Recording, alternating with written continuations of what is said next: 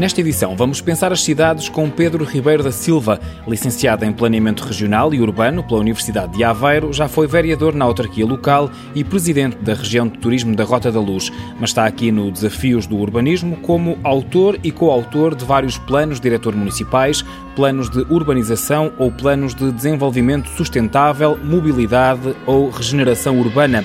É com Pedro Ribeiro da Silva que vamos refletir as cidades, aquilo que podem e devem ser as centralidades que devem ter, ele que defende a necessidade de uma cultura de planeamento no século XXI.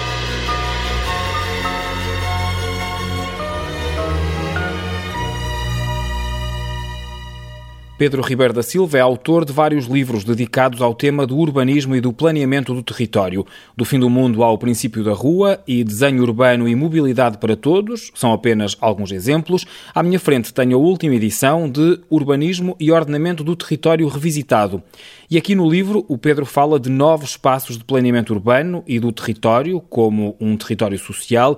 Que novos espaços são estes e o que pretende dizer com isto de território social? De facto, esta matéria do território social, eh, eu vou dizendo sempre que o nosso território, aquele que nós habitamos e habitamos com bastante intensidade, que é feita dos nossos cotidianos.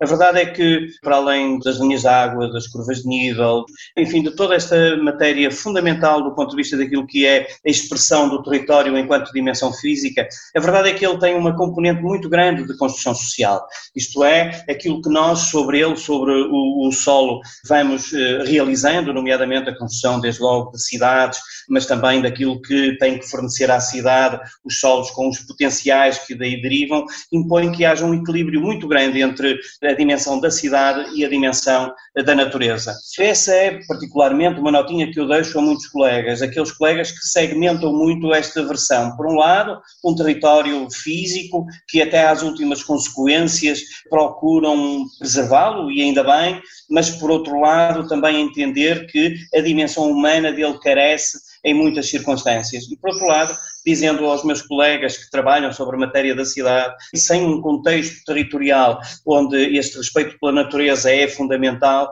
também a cidade não consegue sobreviver. É, no fundo, eh, situar estas duas componentes de um diálogo muito intenso entre o território físico e o território social, que nós o construímos também todos os dias. E esse é um desafio imenso, e quando nós, a dada altura, vamos verificar, e as tensões entre estas duas observações são grandes e intensas muitas vezes. Falou várias vezes na palavra cidade, o livro que tem à minha frente e que é da sua autoria, Urbanismo e Ordenamento do Território Revisitado, é um livro que se centra muito, ou reflete muito, esta questão da cidade. É uma reflexão sobre aquilo que podem ser ou que deveriam ser as cidades? Nos anos 80 e nos anos 90 não havia meios, não é? Arranca os planos diretores municipais, não havia bases tecnológicas, não havia sistema de informação geográfico, não havia conhecimento específico nesta matéria. Ora bem, passados 30 anos, o que se passa é, e a pergunta que se faz é, porquê é que estas figuras de plano demoram, por exemplo, uma revisão do plano diretor municipal pode demorar 10 anos e a primeira demorava três anos. E, portanto, procura vencer é o descrédito que, eventualmente, nas populações, o ordenamento do território vai sendo criado. Eu tenho uma reunião, por exemplo, com uma participação pública, com um conjunto de cidadãos de uma determinada freguesia e chegamos a determinadas conclusões, passando ou não, eh, mitigando eh, ou não para a figura de plano que estamos a elaborar, mas a verdade é que eu depois, três anos depois ou quatro anos depois, estou a ter as mesmas reuniões com as mesmas pessoas, tentando até justificar porque é que não houve evolução daquilo que eram as vontades coletivas, e nomeadamente das autarquias. E, portanto, procura refletir sobre qual é o problema que nós temos neste momento para tal morosidade do processo de planeamento. Então, o que é que temos em resultado? Algum descrédito perante a população, por um lado, e por outro lado, também eh, os autarcas com este longo período e com, às vezes, debates muito intensos, muito arrastados no tempo, depois não terem a vontade suficiente de elaborar as figuras de planeamento ajustadas, por exemplo, às cidades. Então, a minha conclusão nesse sentido é que como terminaram praticamente, reduziram muito os planos específicos sobre a cidade, ficando o plano diretor, o grande plano diretor, a gerir aquilo que é a cidade também, o plano diretor aplica um conjunto de índices vagos. Não tem a rua como elemento principal, não tem o quarteirão e as suas definições, não tem a morfologia urbana como elemento fundamental dos seus trabalhos, mas índices. E então esse é uma das grandes falhas que eu aqui deteto e expresso no meu livro. E defende por isso que deveria haver um plano mais específico que pensasse só as cidades? Com certeza, até porque o grau de especialidade é diferente. O ordenamento do território e o urbanismo são, até do ponto de vista legal, situações uh, diferenciadas e técnicas também diferenciadas. Eu direi, uh, Miguel, num certo sentido, que as figuras de plano de urbanização que deveriam trabalhar a matéria da cidade, outros planos têm vindo a ter aplicação sobre a cidade muito mais interessantes do que o próprio plano de urbanização, que, apesar de tudo, não é feito. Por exemplo, os planos de mobilidade urbana sustentável. A matéria da mobilidade no contexto da cidade e, sobretudo, naquilo que é o seu equilíbrio ambiental, tem transformado muito as cidades. Alguns dos vossos programas têm incidido sobre isso. Por exemplo, hoje fala-se muito na matéria da cidade dos 15 minutos e o seu planeamento é chave. Porquê? Porque é transformar aquilo que era a visão dos planos enquanto trabalhando as grandes infraestruturas, isto é, nós tínhamos um problema, a expansão, então fazíamos pontes, estradas, caminhos, etc., mas ao contrário, reverter para a matéria dos usos e, portanto, começamos a pensar nos usos e começamos a tentar equilibrar a cidade para que haja um menor tempo de deslocação e nós ganhamos tempo também para a nossa vida. Outros planos, por exemplo, da promoção da acessibilidade. Repare, quando o direito à cidade é um direito inalienável e é talvez um dos grandes direitos humanos, ter acesso ao bem da cidade, a verdade é que há muitos cidadãos que não têm esse acesso, por exemplo, as pessoas portadoras de deficiência. Ainda hoje, o espaço público, a generalidade do espaço público das cidades portuguesas não está adaptado. E isto realmente é grave porque nos falta esses elementos. Eu digo é que estes planos de mobilidade urbana sustentável, planos de promoção da acessibilidade, têm vindo a trabalhar o espaço público quebrando muito das lacunas que os planos de urbanização que deveriam ser realizados não foram realizados. Felizmente há aqui algum contraponto que nos dá a esperança de, destas figuras de plano, muito participativas de resto, poderem não solucionar, mas pelo menos ir amenizando alguns dos problemas que a falta dos planos de urbanização nas cidades têm vindo a, a evocar. Aquilo que está a dizer, de alguma forma, está relacionado com o que diz numa das partes deste seu livro, que dedica às questões das centralidades urbanas, mas das áreas metropolitanas, dando o exemplo concreto da área metropolitana do Porto. No fundo, a ideia é que a periferia seja mais do que um dormitório de uma grande cidade. Justamente.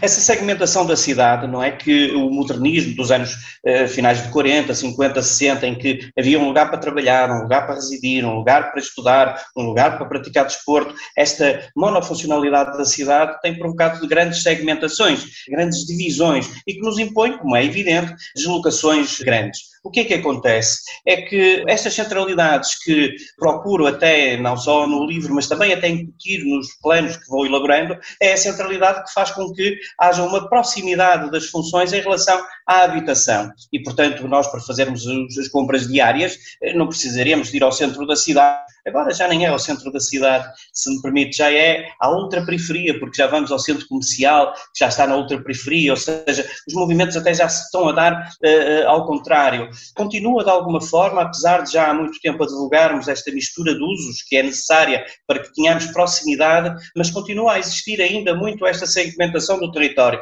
não com a mesma lógica de então, mas uh, com outras lógicas. Portanto, estas centralidades fazem com que haja uh, proximidade entre a habitação e aquilo que são as nossas necessidades diárias. Talvez esta seja o maior dos pontos, ganharmos tempo para a nossa vida uh, cotidiana e, portanto, reduzirmos as deslocações. O nosso tempo está perto do final, mas gostava de ir à página 178 do seu livro, em que fala das cidades e das liberdades urbanas. Cita Jordi Borja para dizer que a cidade que se vive e que se projeta é uma cidade real, em que teoricamente tudo é possível máxima mobilidade, múltiplas ofertas culturais, diversidade de atividades, infinitas relações sociais. São estas as liberdades urbanas, mas na prática o desenvolvimento da cidade tem negado estas liberdades. Em que sentido tem havido esta negação e o que é que é preciso fazer para que isso não aconteça? A negação tem surgido em múltiplos sentidos, ainda há bocadinho falei numa delas. Por exemplo, nem todas as pessoas têm direito à cidade. Se nós entendermos, por exemplo, que as pessoas com portadores de deficiência, o território urbano não está adaptado se entendemos que a população eh, portuguesa tem vindo a envelhecer e com isso há necessidades do ponto de vista de segurança nos percursos, a cidade está a negar aquilo que por direito pelo seu sentido de polis, política, democracia deveria oferecer. Se entendermos a nossa possibilidade de escolhermos a nossa mobilidade na cidade, a cidade também nos vai negando ainda. Imagine se eventualmente o meu processo de deslocação entre o trabalho e casa for por opção de bicicleta, há muita insegurança ainda no meio da possibilidade de locomoção. Se eventualmente eu puder tomar eh, a matéria dos transportes, ainda há dificuldades de qualidade e de frequências que os transportes nos dão. E, portanto, de alguma maneira ficamos sempre presos, dependentes daquilo que, por vezes, é o, o nosso automóvel individual. E esta é uma prisão tremenda que a cidade está a trazer. E é essa a nova forma de pensar a que chama de nova cultura do planeamento para o século XXI? É, Impõe-se justamente esta nova cultura do planeamento. Ela está a surgir ainda que de forma fragmentada, não sob a forma ainda de planeamento e de planos, mas a verdade é que esta atitude cultural sobre a cidade, esta atitude do respeito conosco e com os outros, a forma como nos relacionamos, as nossas vizinhanças, o nosso espaço eh, onde trabalhamos e a sua relação com o meio envolvente e, sobretudo, também a mudança de paradigma que nós podemos hoje na cidade fazer muito mais coisas do que pensamos, eh, sobretudo se nos libertarmos daquilo que é eh, sempre o mesmo diálogo que não temos orçamento, não temos dinheiro, é difícil recuperar e a verdade é que muita coisa podemos fazer sem recorrer a grandes orçamentos.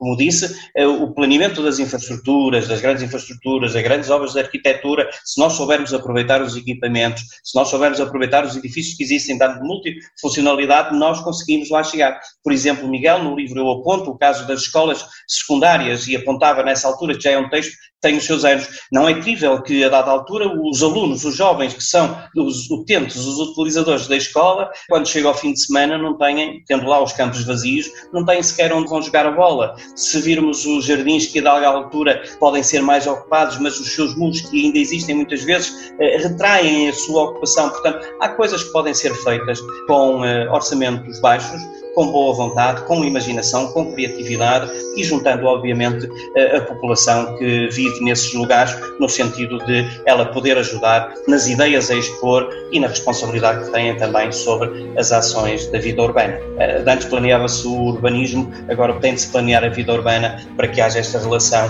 muito mais humana e a descarbonização da sociedade, que é, obviamente, inevitável. Pedro Ribeiro da Silva, foi com ele que debatemos as cidades e a cultura do planeamento para o século XXI. Ele que é especialista em ambiente urbano pelas Faculdades de Arquitetura e Engenharia do Porto e que já presidiu a Associação Portuguesa de Planeadores do Território, foi fundador também da Rede Nacional de Cidades e Vias com Mobilidade.